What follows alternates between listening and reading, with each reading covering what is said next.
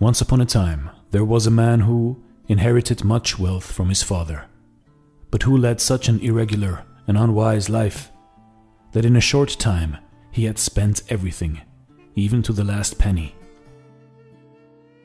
Then he sat down, folded his arms upon his breast, and sighed as he thought of his unfortunate condition. His father's friends gathered about him to console him. One of them, an old and learned man, said to him, Son, you have offended your luck. Who has run away from you? You would better go after your luck. Perchance you can find it, and being reconciled with it, become as before a fortunate man. The man at once set out and traveled mountains and plains in search of his luck.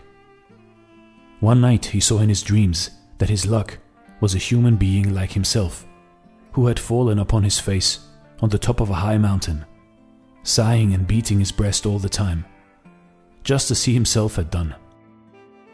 In the morning he got up and continued his journey toward that mountain. On his way, he met the fairy lion, sitting upon a mound of earth beside the road. Don't be afraid, human being, proceed, said the lion. And when the man approached, he said, Where are you going?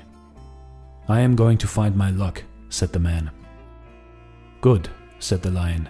Your luck is very wise. Ask him, What is the remedy for my disease? I have been an invalid for seven years. If you find the right remedy, I will reward you. Very well, said the man, and went on his way. Soon he came to a very beautiful orchard, full of all kinds of fruits. He picked some of the fruits and began to eat. But lo, they were all bitter. Thereupon the gardener came and asked where he was going. I am going to find my luck, said the man. Please ask your luck, said the gardener. What is the remedy for my orchard? I grafted my plants, but it was of no use. I cut down the old trees and planted new ones, but neither did this avail. If your luck can devise some remedy, I will reward you bountifully. The man promised to ask his luck, and again went on his way. Soon he came to a magnificent palace situated in a garden as beautiful as paradise, whose sole inhabitant was a beautiful maiden. What man are you? asked the maiden, seeing the man, and why have you come? The man told her his story. You see, said the maiden, I have this splendid palace and measureless wealth and property.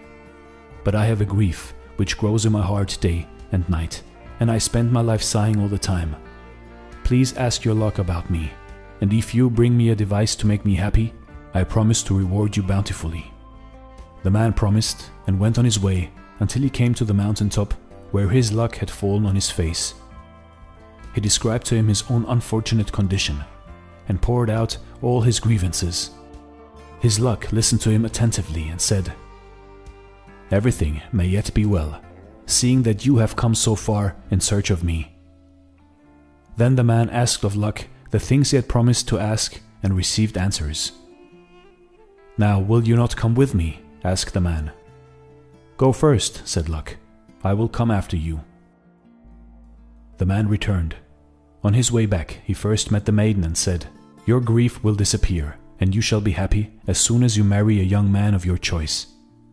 Then he met the gardener and said, There is gold in the spring from which flows the water with which you irrigate your orchard. The plants suck up particles of gold, which causes the fruits to be bitter. You must either irrigate your orchard by the water of some other spring or take away the gold from the present fountain. Then your fruits will be sweet. Then he came to the fairy lion and told him how he had seen his luck, and what messages he had brought to the maiden and to the gardener. And what present did the maiden give you? asked the lion. She said, answered the man, that she had fallen in love with me and proposed to marry me, but I refused. And what reward did the gardener give you? asked the lion. He took the gold out of the spring and gave it all to me, but I refused, saying that I did not care to trouble myself and carry such a heavy thing so far. And what remedy did your luck devise for my ailment? asked the lion. He said, answered the man, The moment you devour an idiot's head, you shall be healed. The lion looked the man in the face and said, By heaven, I cannot find a greater idiot than you on the face of earth. And striking at his head with his paw, he made one mouthful of it, and the idiot was dead. You see, in life, in your life, time never befriends a fool. On your journey to your luck, on your journey to your happiness, on your journey to your success, you will find it laying there on the way to what you think is your goal. But your destination is the way, and you will find everything you need on the way, except life's great gifts. Trouble yourself to do so, and don't be an idiot. Thanks for watching, and stay blessed.